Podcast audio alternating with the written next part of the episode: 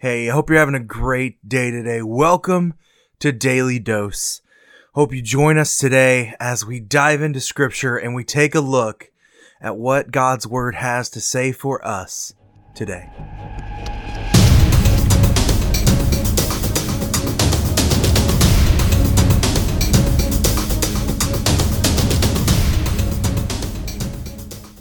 Hey, how are you doing today? It is October 2nd, and welcome to Daily Dose. Today, I want to ask you do you take care of your temple? It's a simple question. You know, I got to uh, get me a manly toy this week. Um, you know, the older I get, the, the less I get excited about buying uh, cool uh, game stuff, and I get more excited about buying tools. And so I bought me a pressure washer this week. Um, and uh, I'm excited because our house has needed pressure washed for a while. And, and so uh, this is something I've wanted, I've, I've worked for. And, and so I get excited about taking care of that. But we have another duty to take care of our spiritual temples as well. Just as we take care of our houses, you mow your lawn, you wash your house, you make sure it's presentable, you you do all these things, uh, which are great. But how realistically, how effective are we at taking care of what God has given us? Look with me in 1 Corinthians chapter 3. 1 Corinthians chapter 3 verse 11. For no one can lay a foundation other than that which has been laid, which is Jesus Christ. Now if anyone builds on the foundation with gold, silver, or precious stones, wood, hay, or straw, each one's work will become manifest, for the day will disclose it. Because it will be revealed by fire, and the fire will test what sort of work each one has done. If that work anyone has built on the foundation survives, he will receive a reward. If anyone's work is burned up, he will suffer loss, though he himself will be saved, but only as through fire. Do you not know that you are God's temple and that the Spirit of God dwells in you? If anyone destroys God's temple, God will destroy him, for God's temple is holy, and you are then holy. So, this is a great passage of Scripture. In fact, I've learned a lot more about this passage of Scripture over the last 15 years. Um, this used to be uh, what I would go to when we would talk about the idea of what I would consider unforgivable sins.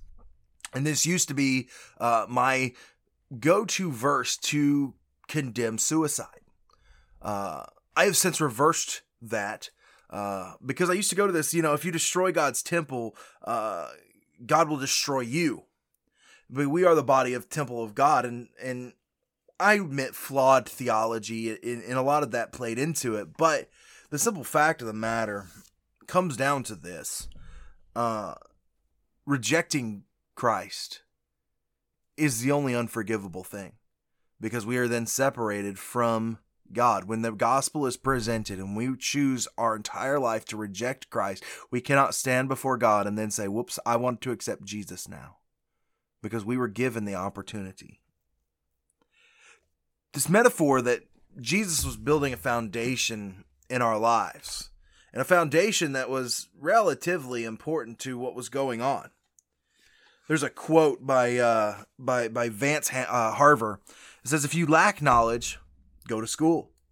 If you lack wisdom, get on your knees. Knowledge is not wisdom. Wisdom is the proper use of knowledge." You know, how many of us, when we begin building projects, uh, we don't measure, we don't cut. You know the old adage, cut one or measure twice, cut once. It's a great adage and one that I wished I would follow in my own life. But so often we get in, in, in, front of ourselves. You know, I look at this and my wife makes fun of me that I don't read instructions. When I when I get something I've got to put it together, I don't read instructions. I know what it looks like because I have a box that tells me what it looks like, or I have a picture that generally tells me what it looks like. And so I just begin to put it together however it would. Uh, and that is why we have a bookshelf that is built upside down. Uh, because I didn't read the instructions on how it was supposed to go together. When we build this temple, our, our faith, I'm going to call it our faith. When we build our faith, our faith is going to be tested and it's going to be tested consistently.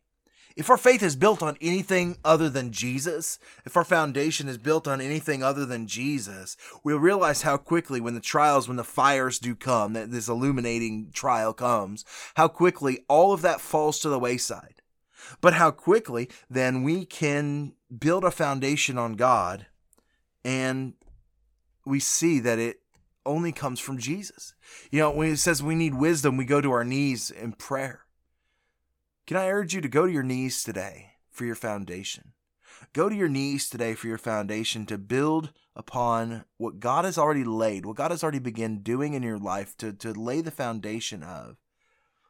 Move through life today, musing about what a true, amazing temple the Trinity holds and what it holds in your life today. I hope you have a fantastic day, and I'll see you tomorrow.